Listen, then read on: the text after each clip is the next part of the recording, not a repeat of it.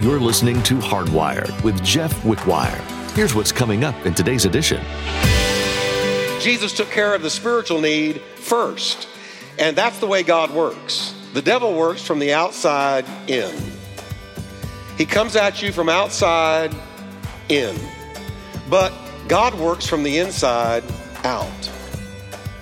You become born again. When you get born again, you experience the born again, spirit filled, your, your whole nature being changed by the Holy Ghost. That's the beginning, and God begins to leaven the whole lump. He begins to change the whole life. With all of the pain and suffering that we experience in our world today, it's easy to get caught up in our physical needs.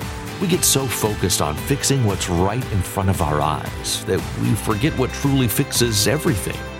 Today, Pastor Jeff wants you to know that if you want to fix the mistakes that are holding you back, you need to give your heart to Jesus. There's nothing that you could ever do on your own to fix it all. Only the perfect grace of God can. Change your circumstances by the power of God. Well, let's join Pastor Jeff in the book of Mark, chapter 2, as he begins his message. He ain't heavy, he's my brother. We're continuing through Mark's gospel. And you know what I want to do with this is I'm just trying to get as close to Jesus through the word as I can. How many of you want Jesus? I mean, Jesus. That's why we're here, isn't it? Jesus. How many of you want to grow in Jesus? Can you say with Paul that I may know him? Well, Paul already knew him. He's saying that I may progressively come to know him more and more and more. He's basically saying, I can't get enough of Jesus. That's what he's saying. Well, you find Jesus in the scriptures, and we're taking a journey through Mark with Jesus. And let's look now. Here's Mark chapter 2, verse 1. And let me just read it, and uh, you can pitch in, I think, towards the end. A few days later, when Jesus again entered Capernaum, the people heard that he had come home. So many gathered that there was no room left, not even outside the door. And he preached the word to them. What did Jesus do? He preached the word to them. What were they so hungry? Why did they gather around the house? Because he was preaching the word to them. Some men came bringing to him a paralytic carried by four of them. Since they could not get him to Jesus because of the crowd, look what they did. They made an opening in the roof above Jesus, and after digging through it, lowered the mat the paralyzed man was lying on. Can you say with me, desperate faith? That's desperate faith. That's determined faith. When Jesus saw what, everybody? Their faith. He said to the paralytic, Son, your sins are forgiven. Now, some teachers of the law were sitting there, and they always are, thinking to themselves. And here's what they were thinking Why does this fellow talk like that? He's blaspheming. Who can forgive sins but God alone? Immediately, Jesus, what, what does it say? He knew. He knows what you think. He knew in his spirit that this is what they were thinking in their hearts. And he said to them, Why are you thinking these things? Which is easier to say to the paralytic, Your sins are forgiven, or to say, Get up, take your mat, and walk? But that you may know that the Son of Man has authority on earth to forgive sins. He said to the paralytic, I tell you, get up, take your mat, and go home. Boy, don't you know that was a walk on the way home with his four friends. He got up, took his mat, and walked out in full view of them all. This amazed everyone, and they praised God, saying, Read it with me, everybody. We have never seen anything like this. Amen. This is a great story, and we're going through Mark. I've told you a few things about Mark to kind of orient you to the book. It is the, the gospel of immediacy. Matter of fact, in these 12 verses, I found three immediatelys. Uh, it reads like a newspaper. If you want to tell somebody who's just been born again what, what book to read in the Bible, I would say either Mark or John. Matthew and Luke focus far more on the teachings of Jesus. Mark focuses on the actions of Jesus. And it's at breakneck speed. I forget how many, I think 46 times the word immediately, something like that, is in the book of Mark. Immediately this, immediately that. Mark is showing us a Messiah who has a goal, who is on the move, who is headed towards the cross, who knows exactly what he's there for. So you hear him, he immediately this, he immediately that. The gospel of immediacy. Now, I wanted to pull out a few of the miracles. It's not all we're going to look at in Mark, but a few of the miracles because of what they reveal about Jesus. And I don't know about you guys, but the older I get, the more it all just boils down to me, to Jesus. Why are we here? Jesus. Who changed you? Jesus. Who died for you? Jesus. Who's coming back? Jesus. It all just boils down to Jesus. Now, here, let me show you what we learn about Jesus. First of all, it begins with a man who couldn't help himself. He could not help himself. The Bible says he was a paralytic. Now, we don't know what did it, except Jesus lets us know it had something to do with sin. All sickness does not come from a sin in someone's life, but some sickness does. And Jesus, when he sees this man, and I'm jumping ahead, but just to kind of cover this, when he sees the man being God, he immediately scanned him with his x ray vision and saw the root of the problem. And the root of the problem was that he was a paralytic from some sin because Jesus said first, Your sins are forgiven you. Then he healed him. So the man's need was not just physical, it was spiritual. And Jesus took care of the spiritual need first. And that's the way God works. The devil works from the outside in. He comes at you from outside in. But God works from the inside out. You become born again. When you get born again, you experience the born again, spirit filled, your, your whole nature being changed by the Holy Ghost. That's the beginning, and God begins to leaven the whole lump. He begins to change the whole life, but it begins within you. Now, he looked right into this man, and he knew exactly what his need was. His greatest need was spiritual, his greatest need was forgiveness. Now, He's a paralytic. And, and, when I see this, I don't know if he was quadriplegic, I don't know if he was paraplegic, but he was on a stretcher. So something bad had happened to this man. he'd apparently been this way for quite some time. And he had friends without whom he would never have been healed. He had friends.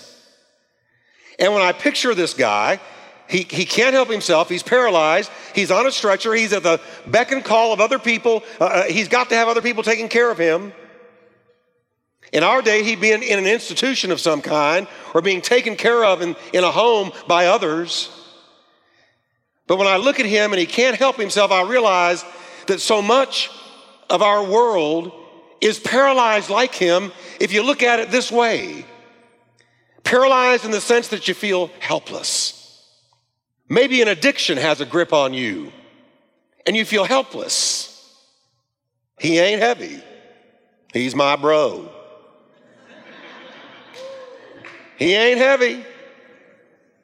He's my brother. Because that's what these four men are going to show. You can have an addiction to a drug and it's got a grip on you and you feel helpless. And if somebody doesn't pray for you or help carry you, you're just not going to get healed. And I'm speaking not just to those who feel this way, but to those who know somebody this way. Because you're either in this man's place or you're in the place of his friends, where you're either going to be the helper or the helpee. But either way, we're all in one of those two categories. Depression may have a grip on you. Do you know how many Christians experience depression? Do you know depression is almost one of those things you don't talk about in church because everybody says, well, you ought to have the joy of the Lord and, and what's the matter with you and snap out of it. And they don't really understand the grip that depression can get on you. And so depression is one of those things you just don't tell people uh, how you feel. Oh, I feel wonderful. And you go out and you die by the time you're in the car because you feel depressed Or maybe a fear has got a hold of you and you have fought that thing and you don't know how to get out of it. It's just got a grip on you. Or what about loneliness? So many Christians are lonely. You know, I read a story the other day. This uh, reporter went into an apartment complex and he began to interview people. He began to interview people doing a study and a story on loneliness. And here's what he was told by one woman in there I go to the mall every day and I act like I'm shopping every day just so that one of the salespeople will come up and talk to me. Loneliness. You can be alone and not lonely, or you can be in a crowd and be lonely. What about lost? Lost people are everywhere. And the thing about their lostness, spiritual lostness, is the worst lostness of all because you don't know you're lost. So people are paralyzed in many, many different ways. I deal with people all the time, very regularly, too regularly, who are hooked on drugs. And they just need somebody to say, you know what, I'm going to carry you. You're not heavy. You're my brother. You're my sister. Christians get hooked on drugs. Christians get lonely. Christians get depressed. Christians deal with fear. Christians are human beings who happen to be saved and they're trying to work out their salvation with fear and trembling, but it doesn't mean everything is peachy.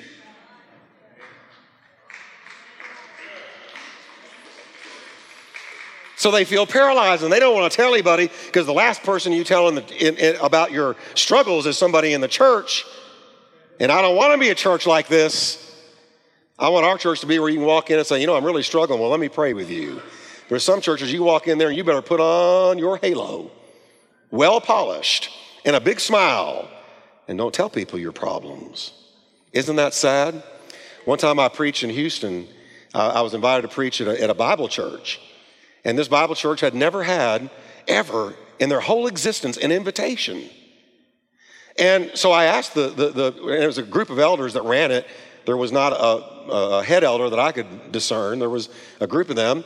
And this was a very wealthy church. I mean, you drove up in this parking lot, all you saw was Mercedes and Beamers and CADs and all of this. Wealthy, upscale suburbanites. And I asked the, the, the, one of the elders, I said, listen, I don't speak unless I can give an invitation. He said, Well, you know, I'll get back with you on that. And I knew right then, something's wrong here. He called back he said, You know, uh, Mr. Wickwire, uh, we think we'll just postpone. Translated, you ain't ever darkening these doors if you're given an invitation. Well, I had a friend who went there, wealthy, w- really well off. He got mad. He approached the elders. He said, I want him to come. And he had his way with them.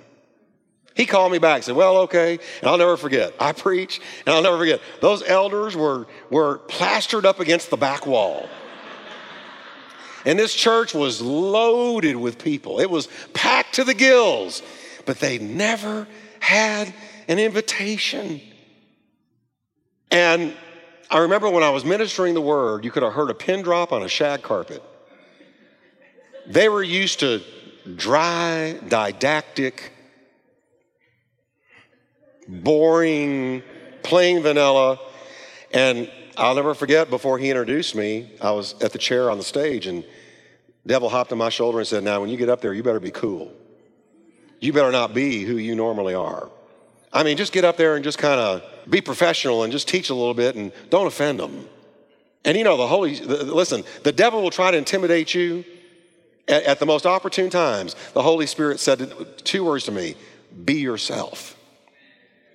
So I got up there to open up the Bible, and I said, Here's what I'm going to preach on. I started preaching. I mean, I did this, I did this. I paced, and they were, they were stunned. Those elders looked like somebody had pushed them into the sheetrock. And then I said, I want you to stand up. And I said to these wealthy lawyers, doctors, CPAs. I said, Some of you need Jesus into your heart. And I'm inviting you to come down and ask Christ to save you and deliver you. Suddenly, there was a stampede. Kathy was there, a stampede. They, there was no room in the altar. And these wealthy, successful, educated, intelligent people, it turned out in some areas in their life were paralyzed. Tears ruining the makeup of so many of these women. I went down to one of them and she said, real quietly to me, I've been considering suicide. We began to pray. We couldn't get through everybody. We finally, an hour after I gave the invitation, had to leave. The elders were speechless, dumbstruck. What are they going to do? Jesus moved.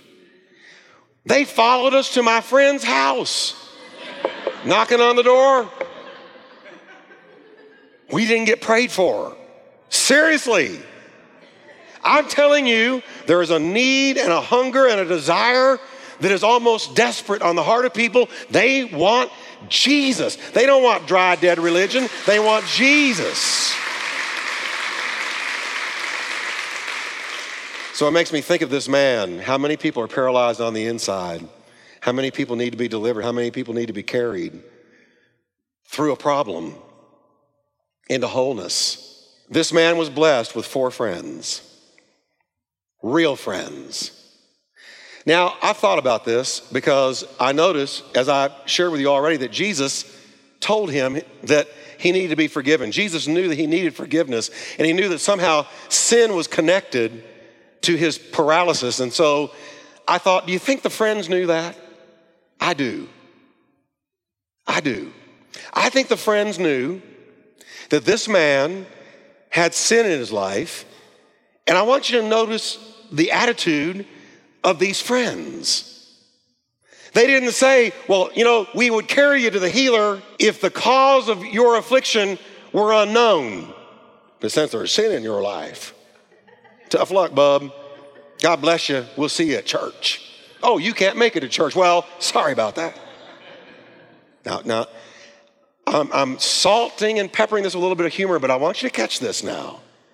Do you think friends that were willing enough to pick him up and carry him a long ways on a stretcher, each holding a corner, do you think friends like that knew about his stuff? Do you think they knew about his stuff? I do. I think they knew about his stuff. And yet they carried him. Now, one reason I focused on this particular uh, miracle is because I've, we need to see as a church the real Jesus as opposed to the Pharisaical kind of church that you see some kind, well, way too often in our day. The judgmental, tear you apart, non restorative, critical, judgmental church. I want you to see what happened in this drama. This man had sin, and this man was paralyzed. And yet he had four friends that said, Don't care. We're friends. We're your friends. Hello. When you become a Christian, do you lose the capacity to be a friend when somebody has warts on their nose? You know, and I see Jesus in the story, and again, I'm jumping ahead, but he honored their friendship. I want you to understand, folks, that Jesus is a restoring Christ. Now, I'm going to say that again. Jesus is a restoring Christ. I'm going to read a real important verse to you. It's in Galatians 6:1, and it says, "Brethren, if a man is overtaken in any trespass, you who are say the word with me, spiritual. You know what that means? Spiritual? It means those of you who are like Jesus. Spiritual is when you're like Jesus. You're not going to get any more spiritual than being like Jesus. Hello, everybody. If you're like Jesus, you're spiritual. Spiritual. So, what is he telling us? The earmark of a spiritual person, look what it says. If any of you who are spiritual restore such a one in a spirit of gentleness. Why do you have to do it in a spirit of gentleness? Why? Considering yourself because you could be tempted too. You can fall like a rock. You. Not me, Pastor Jeff. I've been in church all my life. I know that Bible backwards and forwards, buddy. I'm not going to be falling, I'm mature. Are you mature? You can still fall.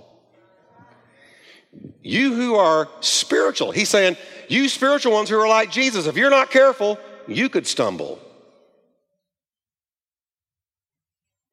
Now, look what he says considering yourself, lest you also be tempted, bear one another's burdens. He ain't heavy, he's my brother. Bear one another's burdens and so fulfill the law of Christ. The law of Christ. The law of Christ is what these four men did. Their friend had sin. Their friend had sin. And the sin had gotten him to such a point where he could not help himself. What do you do with someone who can't help themselves?